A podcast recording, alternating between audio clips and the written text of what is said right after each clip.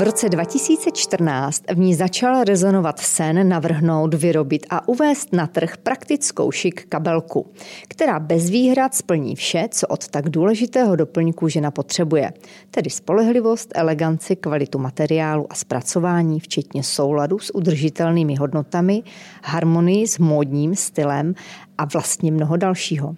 Každou novou kolekci chce přinášet radost z dokonalosti i dalším ženám. Malé, velké, dámské i pánské, včetně nezbytných doplňků. Mým dnešním hostem je Markéta Folber, zakladatelka značky Folber. Markéto, krásný den a moc děkuji, že jste přijala pozvání natočit tento podcast. Eh, já vás všechny zdravím a já moc děkuji za pozvání. A krásný den všem od mikrofonu přeje Kateřina Haring. Řekněte mi, Marketo, jak dlouho bylo od první myšlenky na založení vlastní značky k realizaci první kabelky?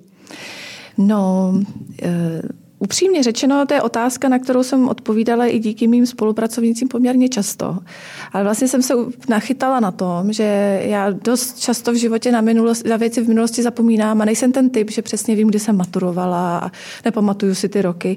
Takže to bylo někdy, někdy okolo já nevím, roku 2014, nějak to ve mně e, začalo, začalo rezonovat. No a ten brand jako takový, když se bavíme o tom Folber, tak to vzniklo v roce 2017. Mm-hmm. Takže tam máme nějaké tři roky, kdy se to jako usazovalo, nějakým způsobem formovalo, jednak jakoby, co se týče mm, dodavatelů a tak dále a zároveň primárně v mé hlavě, protože ono to taky bylo o tom si říct, co vlastně chci. To není zrovna málo, protože let, kdo by možná již ztratil trpělivost a tu vytrvalost.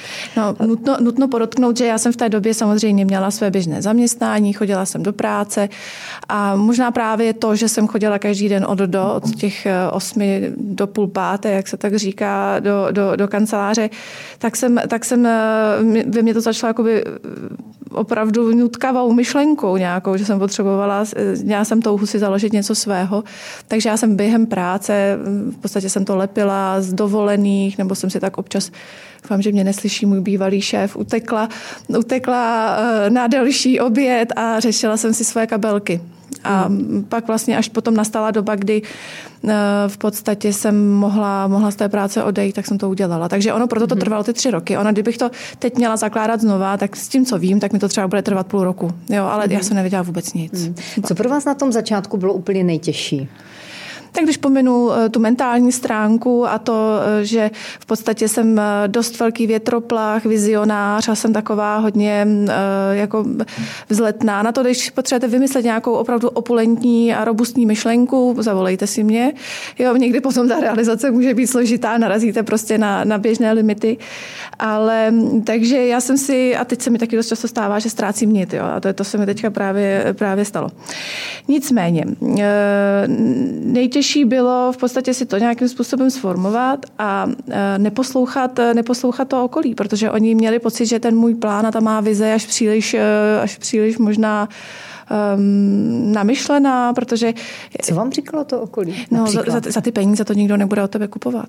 Protože ty seš prostě neznámá, ta kabelka prostě bude stát, já nevím, 10-12 tisíc, to si o tebe nikdo nekoupí. Mm. Argumenty vaše? Moje argumenty byly, že já budu vycházet z toho, že znám tu zákaznici, protože vychází do země a já bych si to koupila. Pěkné. Musela jste nějaké představy o tom, jak to celé bude vypadat, skorigovat v průběhu toho, jak se vyvíjelo to podnikání? Tak ono samozřejmě primárně šlo o tu podobu té kabelky a ono potom samozřejmě nedocházelo ze začátku to, že od podoby té kabelky se bude odvíjet celý ten biznis. Já jsem do toho nešla s nějakou konstrukcí, s tím, že jsem měla připravený marketingový plán a, a tyhle ty věci.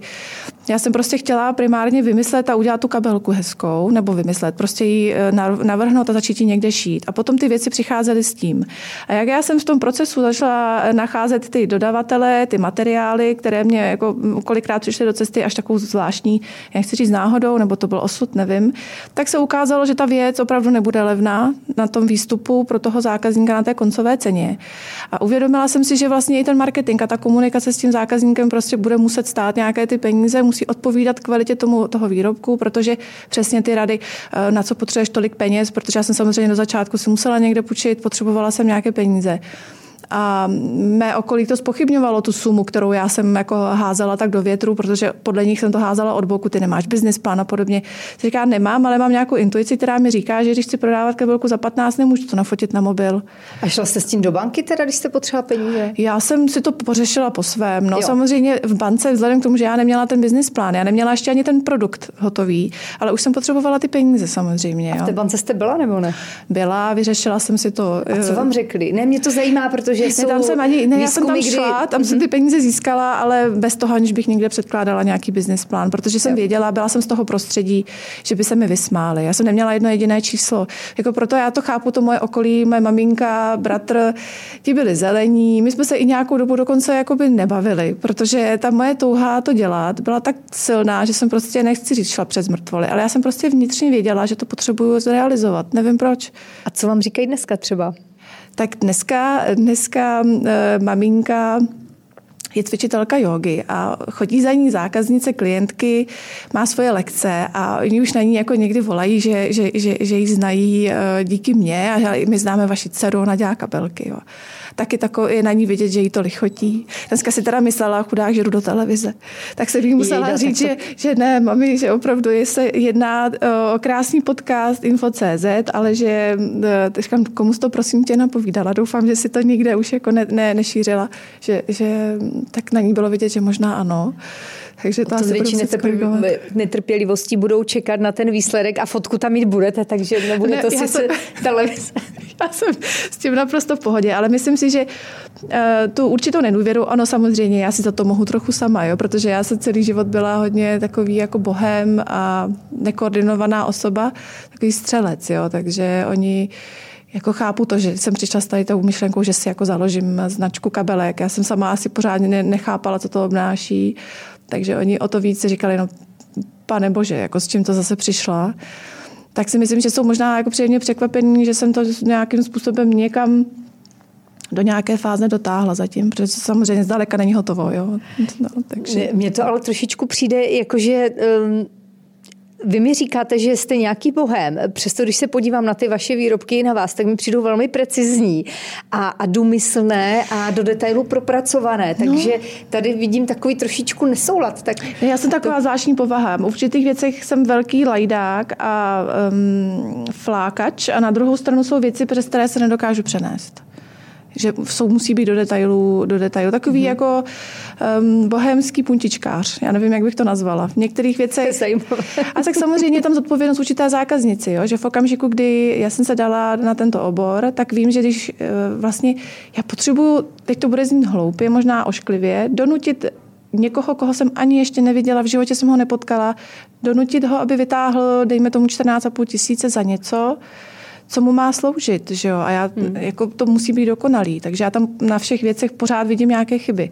Ať mi to, až, až mi to okolí vyčítá, Nicméně já si myslím, že tady to vnitřní puzení je hrozně důležité, protože za mě ta odpovědnost vůči té zákaznici je naprosto neskutečná, protože já musím teď jako smeknout před českými zákaznicemi, jo? že já nemám kamennou prodejnu, máme nějaké, nějaké partnerské koncepční eh, prostory ala Vida Store, kde prodávají více brandů, ale sami kamennou prodejnu nemáme. A nám se podařilo prodat jako poměrně velké množství kabelek, ale primárně do měst, jako je Ostrava, Brno, Jo, že i kdybych tu kamennou Zajímavé. prodejnu měla, tak pochybu o tom, že by paní z Ostravy za mnou přijela. Mm-hmm. Že, že, takže já, já musím speknout, protože někdo přijde, uvidí uh, obrovskou kabelku za 14,5 tisíce od nějaké markety Folberové a prostě zaplatí kartou v e-shopu a nechá si ji poslat. Jo, znám hodně dám, který mi řekno, které, které mi řekly, abych to v životě neudělala, že? ale mám dámy, které to udělali už čtyřikrát třeba. Hmm. Vy si Takže... zakládáte na preciznosti, jak sama říkáte, co dalšího ale klientky ještě oceňují na vašich výrobcích? Máte širokou škálu barev, to mě úplně teda odrovnala, se přiznám. Tak asi snad ta barevnost, protože si myslím, eh, že jsme jedna z mála značek, která teď už to dělá, ne, nebudeme si teď jako, nebudu si přihřívat polivčičku. Myslím si, že s těmi barvami ostrými jsem začala, jsme začali my nebo já, to je, pořád si taky zvykám na to, jak vlastně se mám, eh, jako jak, jak, jaké zájmeny mám používat. Ale to budou ty barvy. Pak si myslím ten zákaznický servis, snažím se o to, aby byl precizní a to byla právě ta moje vize od začátku, že jsem nechtěla být žádná jakoby, značka, která se prodává na těch trzích, tam se prodávají nádherné výrobky, ale já jsem měla tu ambici, že chci být právě brand, který má ten servis před i po.